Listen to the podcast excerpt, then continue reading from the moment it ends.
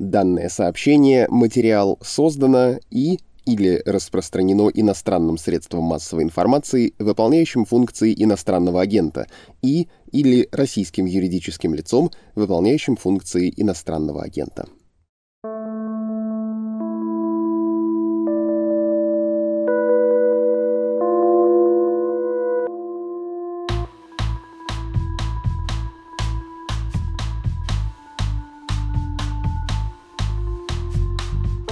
Здравствуйте, это подкаст «Текст недели». В нем редакторы «Медузы» обсуждают самые заметные и важные материалы, которые выходят у нас на сайте. Меня зовут Александр Филимонов. Развязанная Кремлем война – это бессмысленная и тотальная катастрофа. На ней гибнут тысячи граждан Украины и России. Она разрушает привычный уклад жизни миллионов людей, убивает экономику, разрывает культурные, спортивные, научные, любые другие международные связи. Одним из показательных примеров тому является Сколтех, Институт науки и технологий. Он был выстроен в партнерстве с США в московском наукограде Сколково, так называемом российском аналоге Кремниевой долины. С началом войны международное сотрудничество прекратилось, институт попал под санкции, многие его студенты и преподаватели покинули Россию. Теперь будущее проектов Сколтеха под большим вопросом. Специальный корреспондент «Медузы» Светлана Рейтер рассказывает в нашем подкасте, как Сколтех пытается выживать в условиях войны и оградить научную деятельность от политики.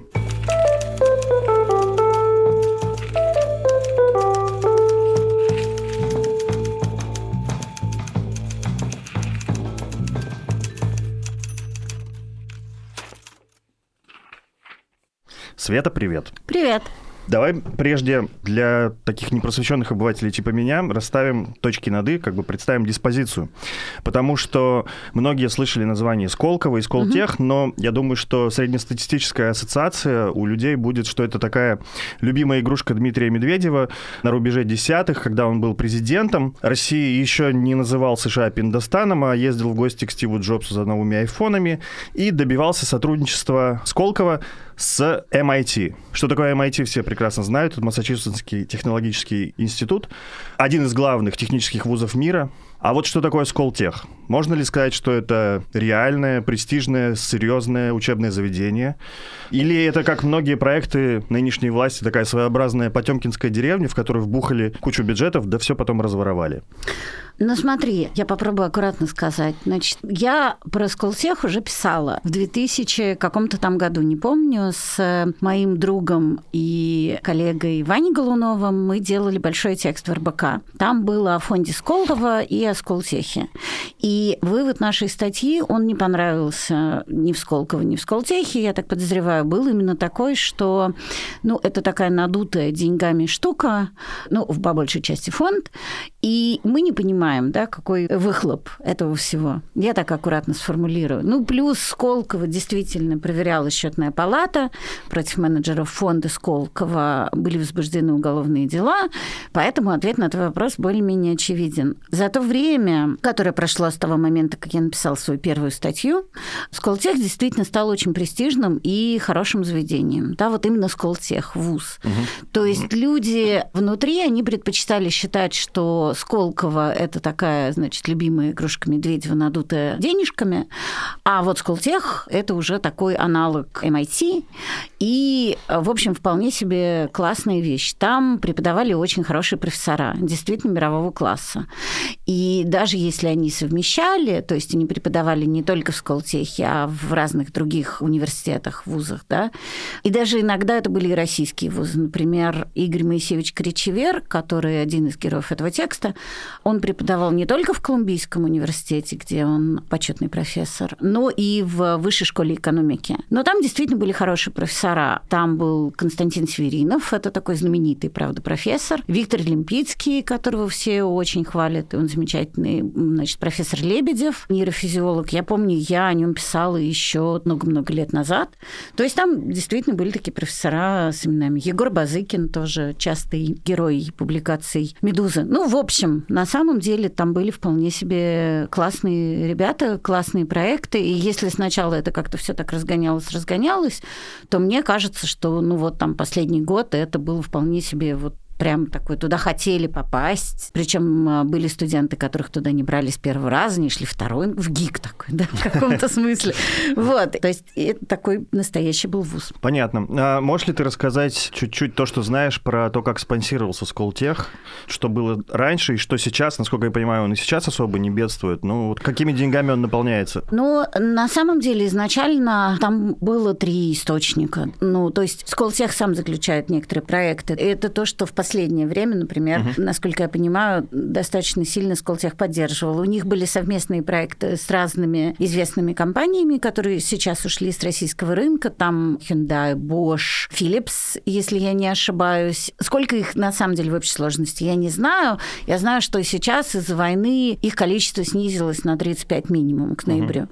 Ну, это такая небольшая часть. Ну, конечно, бюджетное финансирование, потому что к 2022 году, по-моему, 121 миллиард изначально закладывался на финансирование Сколково и Сколтеха. Ну, то есть вместе, потому что бюджет выделяет деньги фонду Сколково, угу. Сколково выделяет деньги Сколтеху. Вот такая у них аффилиация. Угу. Ну, в общей сложности, да, 121,6. Эта цифра, она была то больше, то меньше, скажем так, но в среднем примерно вот так вот оно все а уходило. Если это на... сравнить там с какими-то другими тратами на образование, на другие вузы? Ну, это, это нет, ну это небо и земля. Это такой качественный вуз был в этом смысле. Значит, плюс к этому там есть фонд целевого целевого капитала, но фонд целевого капитала – это как бы то, что у тебя есть, то, что ты можешь вкладывать. Endowment и на этом... это Endowment, да, да совершенно ага. верно. Они очень любят это называть endowment, но я не очень люблю английские слова угу. в русской речи. Вот поэтому фонд целевого капитала. Три слова вместо одного, но можно сделать над собой усилие. Вот. И по распоряжению Дмитрия Медведева, который считает нас всех, в том числе подсвинками,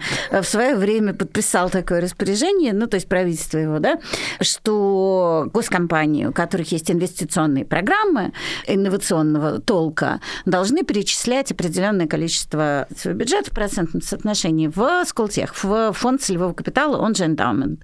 Но эта практика была совсем недолгой, и следующий после Дмитрия Анатольевича Медведева президент Владимир Владимирович Путин, очень смешно, да, он это отменил. Вот. И поэтому все эти компании перестали переводить. Ну и они не то чтобы очень много перевели. Там были ожидания некие, озвученные Дворковичем, который на тот момент был председателем попечительского совета, насколько я помню, фонда 30 Сколково. миллиардов. Да, 30 говорил. миллиардов. Ну, угу. вот они собрали там три. И дальше уже наш новый президент Владимир Владимирович сказал, ну и... Ну и хватит. И, а, ну да. И, соответственно, вот такое у него финансирование. А сейчас что будет, я не знаю, потому что Сколько выделили сейчас, я до конца не понимаю. И я знаю просто от людей, и у меня даже есть в тексте, что бюджет у них стал меньше, но по лабораториям, по центрам они конкретики пока не знают. Сколько будет, они не знают. Просто будет меньше. И центры, с которыми они вели всякие партнерские проекты, тоже убежали. Поэтому, ну вот я думаю, сейчас это будет только ну, бюджет. У тебя там, кстати, есть в тексте цифра оценочная, да? Сколько за все время э, О, это вложено? моя любимая история. Сколько в MIT? Там, насколько вот можно оценить это сотрудничество, насколько оно взаимовыгодное, какие плюшки получали каждая из сторон, кроме рекламных этих самых буклетов, где стоят полноценные логотипы. Слушай, тут есть две точки зрения. Одна точка зрения, что действительно MIT могли сделать больше, и буклет буклетами, но, товарищи, давайте-ка. Это со стороны Сколтеха, да? Но некоторые люди в Сколтехе считали, что MIT, в общем-то, помог. Помог ли он на 400 с лишним миллионов долларов США, ну, то есть почти полмиллиарда. Поэтому сделали ли они достаточно? Ну, мне сложно судить. Я аккуратно сформулирую. В Сколтехе больше людей, которые считают, что MIT мог бы как бы повнушить мне выступить uh-huh, uh-huh. В, в, вот с этой стороны. Ну, то есть вот среди моих источников, да, таких людей больше, которые считают, что MIT, ну, как бы могли бы и побольше сделать, ребят, за эти деньги. Ну, вот, да. скажем так. Но, тем не менее, что-то практическое, можно сказать? То есть там были реплики о том, что, например, стажировки, они да. съездили, им показали, да. как надо преподавать. Они... Преподаватели MIT приезжали преподавать Преподаватели MIT приезжали, угу. они читали лекции, угу. возможно, мне стоило это упомянуть. Приезжали угу. профессора, проводили лекции, вели какие-то курсы, проекты. Вот я знаю, что как раз у Виктора Олимпийского ему очень помогали люди из MIT. Это в тексте как-то отражено, но могло бы быть отражено и побольше. Опять же, мне сложно оценить, да, ну вот мы можем там вернуться на исходное, скажу, что источники, несмотря на то, что преподаватели там приезжали, и ректор Сколтеха, предыдущий до Александра Ивана Петровича Кулешова, это был, значит, американец Эдвард Кроули, он одновременно профессор на какой-то космической прекрасной кафедре, ну, то есть он и там, и там. И ты предполагаешь, что, конечно, это такая, скорее, совместная история, да? Но можно было больше говорить. Не знаю, для MIT, ну, мы можем, наверное, только предполагать. Что это? Это просто бизнес as usual, да? Ну, это абсолютно бизнес as usual. Но MIT, это я не знаю, как что. Это как... Э, я сейчас опять такие будут тупые гуманитарные сравнения, да, ну, я не знаю, Оскар или что-нибудь еще. Ну, то есть это как бы такое качество. Терпеть не могу это слово бренд, поэтому для них, конечно, это был бизнес as usual. И мне кажется, это очень э, видно по поведению MIT, потому что у меня там есть источник, который говорит, что вообще-то MIT могли проявить принципиальности в 2014 но где вы были 8 лет? Люди из MIT мне не ответили.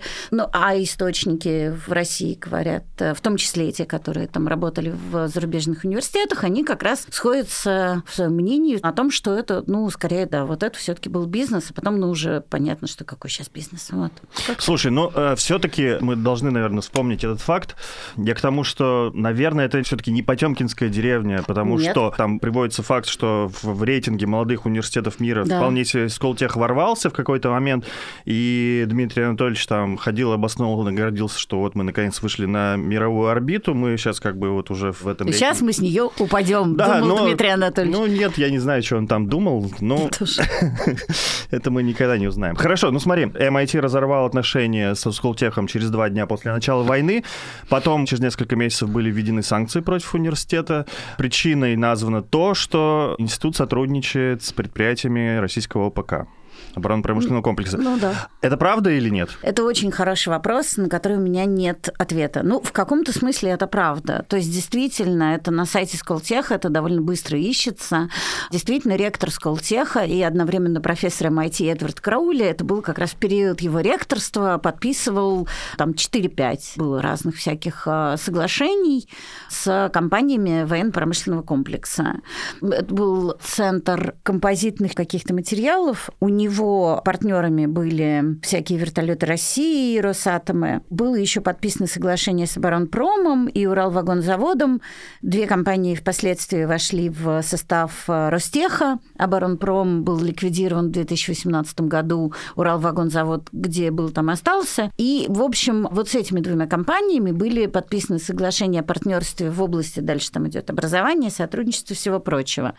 И они, в общем, этим очень гордились, Сколтех. Ну, то есть, действительно очень много новостей как раз вот по этим двум проектам. Mm. И заместитель ректора, там проректор это правильно называется, по дальше идет какая-то очень сложная должность по развитию сообщества и чего-то еще очень интересного.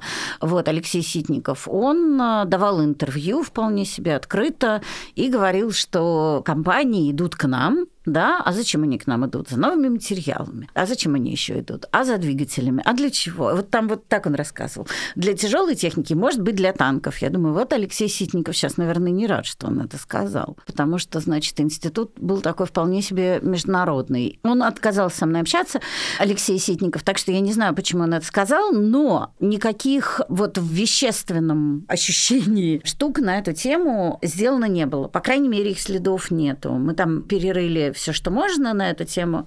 Я и замечательный редактор этого текста Юлия Лукьянова, которая со мной э, очень здорово над этим текстом возилась, и ничего найдено не было.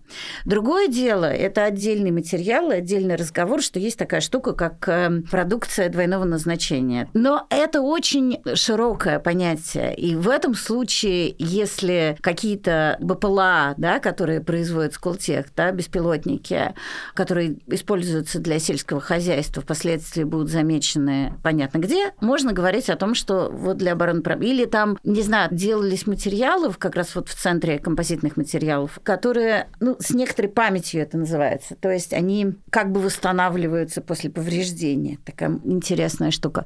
Можно ли это использовать? Ну, конечно. конечно можно, да. конечно. Ага. Можно, конечно. Насколько это возможно в теории, там, в принципе, никто не знает. Но если это будут использовать, то тогда можно говорить, что...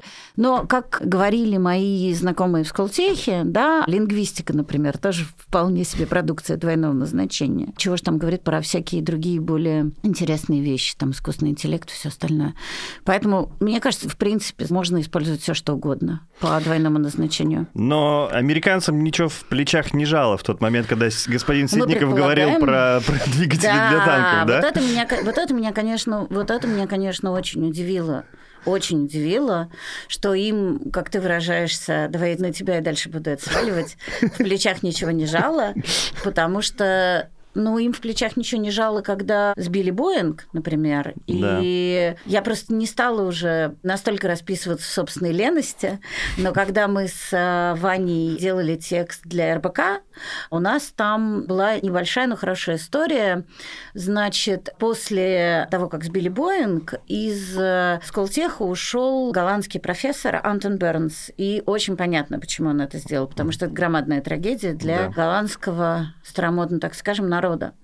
И уже на этой стадии, мне кажется, можно было бы задуматься да? да. Но нет, все шло как-то отлично. Ну, опять же, нет, э, там ходили разговоры, что в последние годы присутствие MIT было совсем таким уже практически призрачным, но там, не знаю, они переподписали соглашение о партнерстве не так уж и давно, да? То есть, ну, это, мне кажется, это я могу путать, но, может быть, это либо 18 либо 19 год. Ну, то есть, они как-то продлили, по-моему, на очередные пять лет, и, в общем, если бы не война, может, и до сих пор были бы партнеры партнерами. У меня есть, конечно, предположение, да, почему они так делали, но поскольку у меня нет официального ответа от MIT, я, ну, вот так вот, как вышло, так вышло. Ну, вот случилось 24 февраля, угу. и что стало с профессорским составом, с аспирантами, с студентами и так далее? Судя по тексту, по твоему, в Сколтехе была большая украинская диаспора. Нет, так неправильно говорить. Я не знаю, насколько она была многочисленная. Видишь, это опять то, что надо было, конечно, посчитать, и то, чего я не сделала. Я знаю про украинского аспиранта в Центре наука жизни. Это условный, очень условный, очень грубый биофак.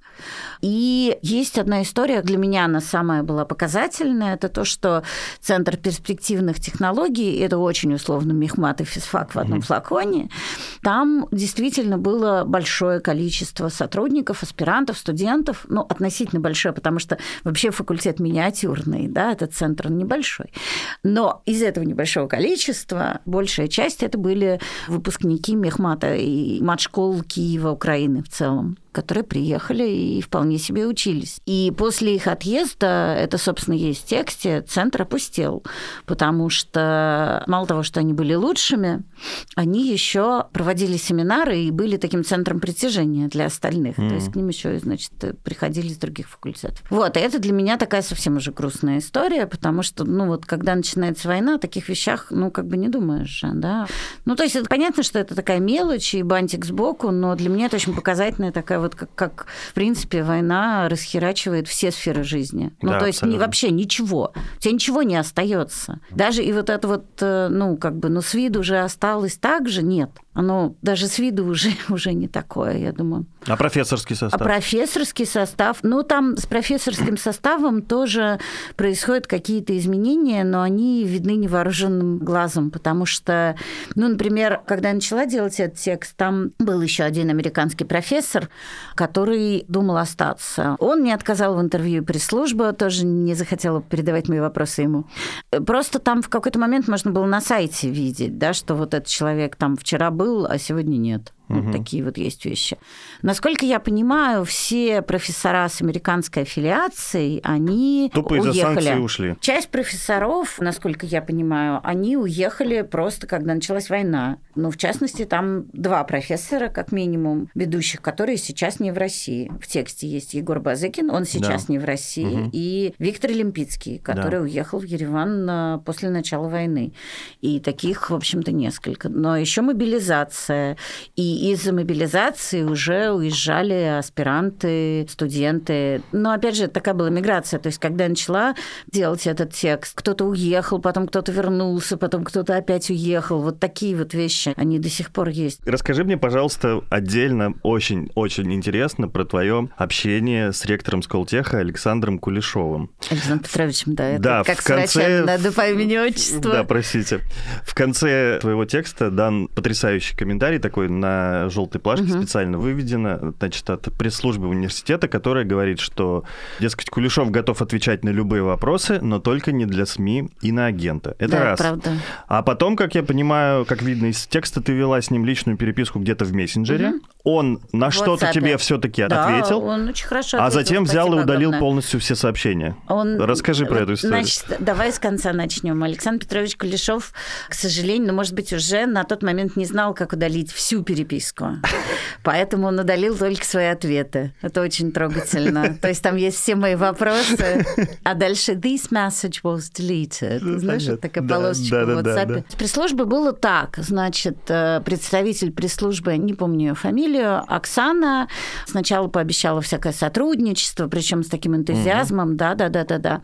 Всех дадим, напишите, кто вам нужен. Я написала, пришлите вопросы, я придумала, ну, два дня там при помощи коллег, ну, вот конкретно Юлии Лукьяновой и редактора отдела науки Александра Ершова были придуманы вопросы, много, старались. А дальше я отправила эти вопросы Оксане, а дальше Оксана куда-то пропала. Я начала ей писать, что вот Оксана, я тут. Что с нашими вопросами? Вы нам обещали всякую поддержку. И Оксана написала потрясающую вещь. Значит, она написала очень хорошие вопросы, ректор готов ответить на все, но не СМИ и на агенту. Она говорит, может быть, есть издание в другом статусе, пишет мне Оксана. Я говорю, вы знаете, ну материал-то в «Медузе», как бы у меня нет издания с другим статусом. Оксана говорит, ну вот очень жаль. А я говорю, а что с вопросами-то?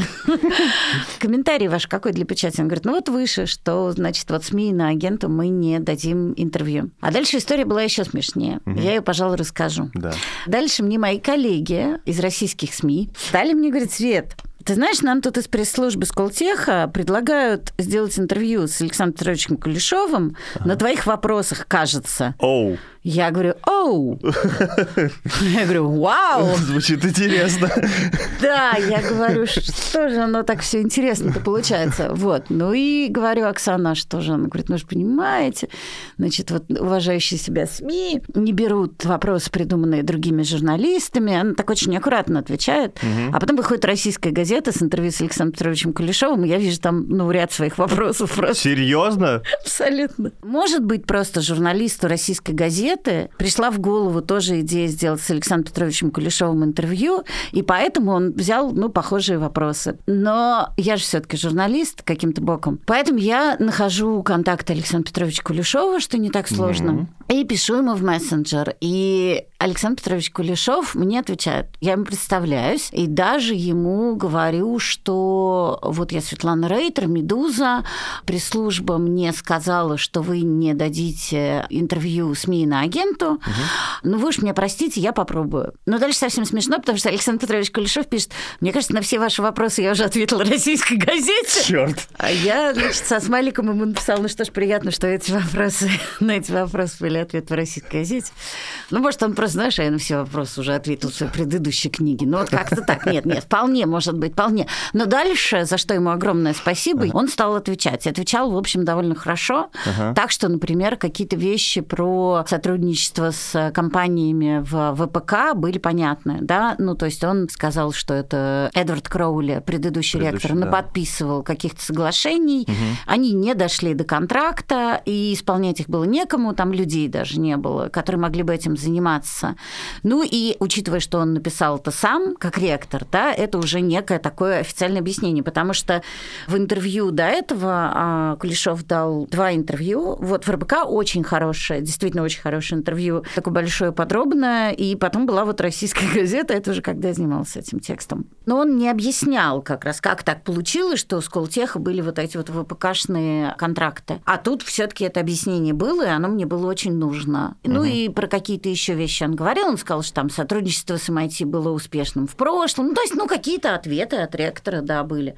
Вот, ну, а дальше произошло то, что произошло. Дальше ответы были удалены. Ну, слушай, это вообще такая штука, это вообще очень, ну, такой был ровно в этом смысле очень тяжелый текст, потому что, по-моему, два или три человека уже на финальной стадии хотели, чтобы их слова убрали из текста. Ага. Один преподаватель, э, насколько я понимаю, хотел, чтобы один из спикеров убрал свои слова из этого текста, то есть не сам спикер. Ну, то есть это все на самом деле, ну, правда, плохо. Именно вот это, отвечая на твой незаданный вопрос, который ты не успел задать, про общение со СМИ и агентом. Ну, как бы у меня до этого было два текста на похожую тему, да, ну, относительно этого вот Яндекс, и история, которую мы делали с э, прекрасной журналисткой Маргаритой Лютовой про Центробанк. Да. И, может, я ошибаюсь, может, я хочу так думать, но тогда, если люди общались с иноагентами, они, ну, в общем, общались. Да. Да, и не было такого, что вот там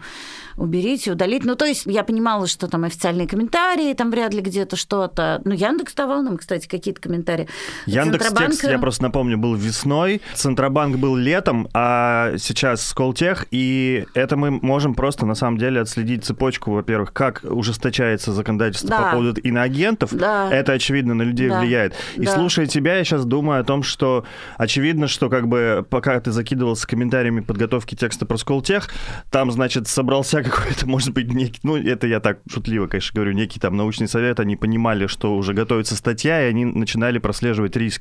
Ну, может быть, слушай, я не знаю, ну, просто когда я делала там, мы с Ритой делали историю про Центробанк, и когда я делала историю про Яндекс, ну, с Яндексом вообще отдельная история. Как мне сказал один знакомый, как бы индексоиды, они все таки ну, изначально все таки были очень либеральные, да, поэтому они как-то угу. не стеснялись э, в выражениях и даже если не под своими именами, они все равно очень свободно говорили, скажем так. А со Сколтехом люди даже, если анонимно говорили, очень себя сдерживая, это было видно. Никто, по-моему, ну, за редкими исключениями, никто не произнес слово «война». То есть вот так. И если там Яндекс ЦБ люди как бы себя ограничивали в слове «война», ну, то есть понятны были, как это любит Песков говорит, красные линии, а сейчас они непонятны. И сейчас красные линии может быть все что угодно. Вот эта вещь, которая которую я очень четко поняла. Для меня это, наверное, самое важное было. Не то, что вот как бы наука, ну, то есть очень жалко, да, очень, очень, правда, жалко, но для меня было удивительно, что люди боятся всего. И там есть в тексте профессор, и он очень хороший, и огромное спасибо ему за то, что он поговорил, и под своим именем это профессор Лебедев, да, угу. который произносит, это, на самом деле, моя любимая цитата, она такая, что вот я, например, атеист, и считаю всех попов шарлатанами, но он говорит, такие вещи говорит, ну, не принято, а может, уже запрещено. Угу. И ты понимаешь действительно, что пока ты с ним говоришь, могут еще что-то там... Ну, то есть вот это очень чувствовалось. Особенно это чувствовалось, когда сдавался текст, что люди, ну, боялись того, чего они не боялись полгода назад, и вот это я... такая объяснимая вещь. Угу но неприятная. Да, я как раз тоже на эту тему сейчас думаю и хочу тебя спросить про это. То есть, мне кажется очевидным в сравнении всех этих трех текстов, что уровень военной цензуры, боязни ее попасть под нее, да, сильно повысился. Может, это даже не связано просто с иноагентом, да, просто ты боишься лишнего сказать что-то. Конечно. И это опять возвращаясь к предыдущим тоже обсуждавшимся нами темами, как раз морально-этическая такая сторона. То, как относились в Колтехе к войне с 24-го и то, как сейчас. Можешь как-то рассказать про эту эволюцию? Я прекрасно помню, что там в первый же примерно день аспиранты написали письмо. Ну нет, через пару дней Ну, че, ну, че, ну через ну, какой-то, да. Через 4 дня, если точно говорить. Потом, судя по всему, обсуждался момент, что что должен и профессорский состав тоже выступить ну, с каким-то с каким-то заявлением. Расскажи да, про это. Да, они попросили, значит, студенты и аспиранты Сколтеха написали некое обращение, в котором призывали руководство выступить с консолидированным протестом против войны. Угу. И это письмо студентов и аспирантов было опубликовано в издании, где мы с тобой работаем, в «Медузе». Дальше уже эту историю рассказывал Виктор Олимпийский, что они некоторым количеством преподавателей профессоров стали писать текст, и дальше дальше через эм, ректора им передали просьбу этого не делать, не публиковать никаких консолидированных протестных писем, ну, потому что иначе институту будет совсем плохо. А на самом деле я об этом слышала от нескольких людей, но вот под своим именем это сказал Виктор Олимпийский. Я слышала я вот ровно то же самое, что, значит, передали, попросили, там еще был там проректор некий, уехавший, я так понимаю, который, в общем, тоже был не очень за. Какая значит, официальная а, позиция а, у ректора? А официальную позицию ректора мы не знаем и, наверное, не узнаем некоторое время, как минимум, потому что А многие сотрудники Сколтеха, с которыми я говорила, обязательно отмечали, вот, что вот вы знаете вот это письмо ректора в поддержку специальной военной операции, она так называлась, да, и Александра Кулешова нет среди подписантов, и они все этим очень гордятся. Вот все, с кем я говорила. Ну, то есть там, на самом деле, я для текста говорила, по-моему, там человек 40 было в общей сложности, 40, может, 45. Угу. Вот. И из них, ну, вот примерно половина, даже, может, больше, там говорили, а вот вы знаете, вот он не подписал, вот вы знаете, он не подписал. И это действительно, ну, заметно, но то, что он не подписал, это я вижу. А угу. почему? Ну, он не ответил на этот вопрос. Он ответил, что без комментариев. Поэтому какая у него позиция, не знаю. Ну, как бы... Слушай, ну, это очень сложно сейчас ответить на этот вопрос. Я знаю, что в Сколтехе какие-то люди, которые были против, сейчас уже говорят, что не все так однозначно, естественно. Их там, на самом деле, меньшинство, но такие тоже есть. Ну, как бы, слушай, ну, вот такая жизнь. А ректор, ну, вот, да, вот он так к этому относится, не знаю как. Слушай, я только могу надеяться, что на самом деле они все против. Ну или не на самом деле. Ну, это как бы очень Морально-этический выбор. Ну, слушай, да, как бы потому я что... четко понимала, что эта статья сотрудникам Сколтеха, которые остались в России, не понравится. Вот я это понимала. Я на это шла с открытыми ну, глазами. Ты При всей моей... пресс-релиз пишешь для них? Нет, дело не в этом. Пресс-релиз, не пресс-релиз. Несмотря на то, что я преклоняюсь перед учеными, слепо их люблю, идеализирую. Ну, как любой гуманитарий. Господи, боже мой, они знают, что такое CRISPR-Cas, а я только могу произнести, понимаешь, или там алгоритм, Перельман, господи, слушай, ты что, гуманитарий, это же страшная находка для ученого. Вот, и я понимала, что никому этот текст не понравится из тех, кто остался в России. По одной простой причине. У меня позиция, значит, со стороны, вот она такая. Сколтех, каким он был, да, вот с MIT, со студентами, их было немного, но из недружественных стран тоже было. Вот с профессорами, с этим вольным общением, да, оно там было вольное довольно, да, угу. простите за тавтологию. Вот его не будет. Его, правда, не будет. И я это вижу. Но люди, которые внутри, им кажется, что еще все можно как-то вернуть, все можно как-то откатить. У меня там есть один герой, который говорит, я надеюсь, что все стабилизируется. Ну, то есть ты хочешь сказать, ну, чувак, нет, ну, как бы нет, не стабилизируется. При этом, если бы я сама работала в Сколтехе, я не знаю, как бы я хотела думать. Может, я тоже бы считала, но может, оно все-таки еще вернется, может, оно все-таки еще откатится. И вот этого я, ну, я не могу это написать, в принципе, понимаешь? Но я понимаю, что люди, у которых там проекты, угу. там есть 29-летний молодой человек, который вместо заслуженного со всех сторон прекрасного, значит, обаятельного, харизматичного, остроумного такого сякого Константина Северинова и Ехидного тоже часто довольно. И вот он вместо Константина Северинова руководит лабораторией. Да? Причем, и... кажется, уроженец Украины. Он уроженец Украины, у него было украинское гражданство, угу. а теперь у него российское гражданство, но война для него очень тяжелое событие, угу.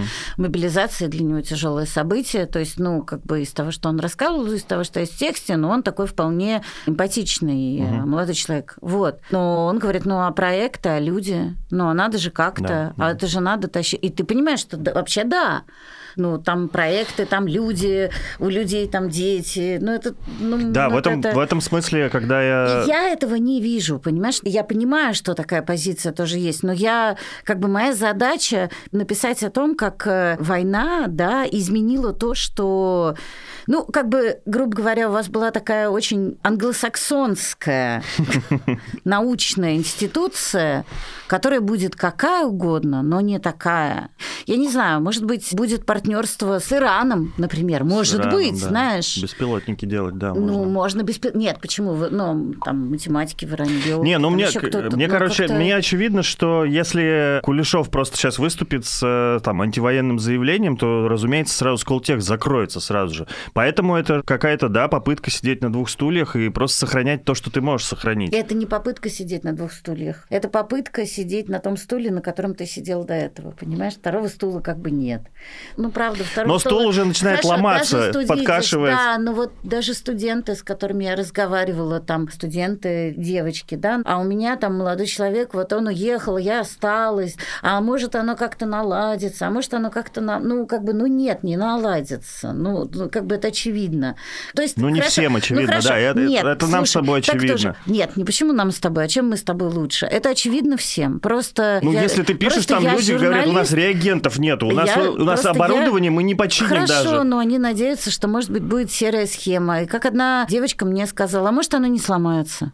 М-м. А может, оно не сломается. Ну, сколько он лет А протянет? можно еще попробовать что-то там провозить в чемодане. Ну, там есть в тексте это, да, что вот, ну, кому-то за щекой вести не хочется, а кто-то в чемодане везет. Ну, это, же, Слушай, что-то- смешно. Это, ну, не это смешно, это, смешно, это ужасно не после смешно. того, как, какой Это уровень сотрудничества у них был. Ну, Они же конечно. понимают, что Ну, это а что крах предла- полный. Хорошо, а что ты предлагаешь? Я ничего не дальше- предлагаю. Дальше, внимание, вопрос. Я да? предлагаю а остановить войну, выплатить репарации и пытаться восстановить связи с окружающим Слушай, я миром. опять же тоже, я не могу людям, с которыми я разговаривала, а я благодарна каждому, кто со мной поговорил, особенно тем, кто находится в России, в Москве, потому Да. что мы с тобой, давай по чесноку, мы же не там, мы не в конечно. России, не в Москве, поэтому нам с тобой легко сейчас так говорить, знаешь, а вот Разумеется. мы, а вот сме- а, ни хрена не смешно. А ты представь себе, больше негде найти работу, ты при этом категорически против войны, тебя просто мутит от того, что происходит.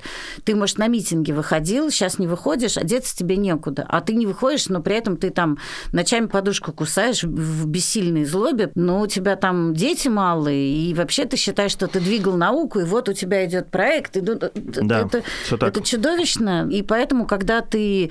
а Я вижу не всю картину, да, но вот какую-то я вижу, как-то я там стараюсь в мир своих убогих сил, и когда ты пишешь, что товарищи, сидя в Европе, вашему институту, ваш это... Тут я со стороны Нет, вижу я не- хана, не- не разумеется, я понимаешь? не хочу ты, так конечно, говорить, злишься, да. я же делаю свой Да. проект, я же стараюсь, мне, может быть, Да. привезут эти реагенты. Не сейчас, так через полгода. А если не привезут, я что-нибудь приду. Ну, Это ровно- на самом это- деле это, это очень сложно. Конечно, не знаю, я- есть я ли не- это ощущение в тексте, но у меня оно точно есть. Да, так не будет, как бы просто не надо а, Что на- не находиться вот в мире своих заблуждений, да, вот как бы. И, разумеется, я не, А я не не, надо? имею мо- морального права ни- никого, никого осуждать. дело, Конечно, я максимальная поддержка, и хочется, чтобы вернулось. Это нам с тобой тут понятно, что ничего не будет как прежде. Ну да. А, А людям- человеку в другой ситуации, как он смотрит на ситуацию под другим углом зрения, ему сложнее это, может быть, понять. Он не хочет этого понять. Ну, это все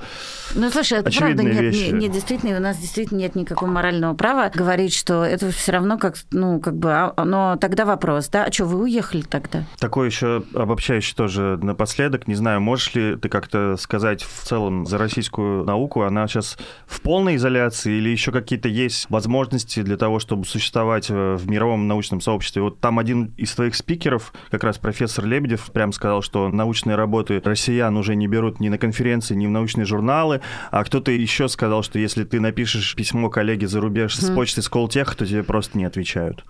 Ну, там, на самом деле, опять же, две точки. Я не могу сказать, что в полной изоляции нет. И так, и так. Есть вузы, которые на отрез не работают с эм, российскими. Это моя точка зрения. То есть полную картину тебе даст Александр Николаевич Ершов, который специально обучен, в отличие от меня. Мне кажется, что есть институты, которые готовы работать, есть институты, которые не готовы работать. Например, там до сих пор работает такой профессор Лоран Генсбитель в эм, Сколтехе, и он э, входит в какие-то комитеты при Минобре, что-то там по углероду и чего-то как-то так. А кто он по Значит, национальности? Он француз. Француз, Он ага. француз. И, насколько я знаю от источников, ему французское посольство рекомендовало закончить уже с этим Сколтехом, Ага. а он там вполне себе профессор, вот как раз по агро всяким наукам. Но вот он остался, потому что ему нужно важно доучить своих студентов. Так говорили источники. А сам Генсбитель, когда я ему написала, я, конечно же, ему написала, он мне отказал в комментарии, прям так и написал. Отказываю вам в комментарии. Ну, в общем, отказал и отказал. Но какое-то количество иностранных профессоров там все таки осталось. Другое дело, что, учитывая мои непростые отношения с пресс-службой, вот как-то так оно все устроилось. Вот. Но мы же не пишем, что все иностранные ушли с американскими паспортами. Но, опять же, смотри, там кто-то остался, но вот у нас есть цифра, которая для меня важна. Там было 14 центров, и из-за того, что некоторое количество профессоров уехали, 6 центров из 14, ну, то есть почти половина, они без руководителей. Или у них поменялись руководители. Ну, для меня это такая достаточно характерная вещь. Ну, и опять же, при всем моем уважении к Лорану Генсбиттелю, я не знаю, останется ли он там до конца войны, давай я так скажу. Ну, то есть я не понимаю. Он отказал мне в комментарии, он может там решить все что угодно, но учитывая, что ситуация лучше не становится, понимаешь, легче не становится, ты не знаешь, сколько люди будут считать для себя возможным. Ну, то есть сейчас ему важны студенты, и это, на самом деле, может, неправильно говорить этого имени. Окей, давайте так. Если бы я была профессором Лораном Генсбиттелем, я не могла бы сказать, что вот это вот навсегда. Если бы я была профессором Лораном Генсбиттелем, я бы в какой-то момент подумала, а хрена я сижу в стране, которая разносит инфраструктуру Киева, да? Угу. А из-за этого, ну вот я думаю, вот, например, пожилые люди могут в темноте упасть, сломать шейку бедра, попасть в больницу, а там не работает рентген, а потому что инфраструктуры нет, ну и генератор, допустим, там сломался, и дальше что делать непонятно. И, конечно, ученики учениками, подумала бы я, но поэтому я не знаю, надолго ли это. Потому что оно не становится гуманнее, ты все равно как бы находишься там. Но именно если бы я была там вот гражданкой недружественной страны в стране, которая ведет себя так. Это постоянно какое-то давление все-таки.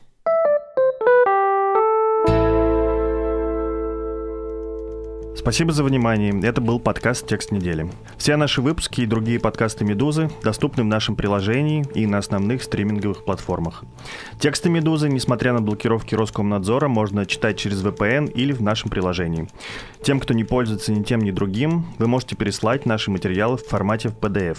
Помочь нашему изданию можно по адресу support.meduza.io. Еще раз спасибо и до свидания.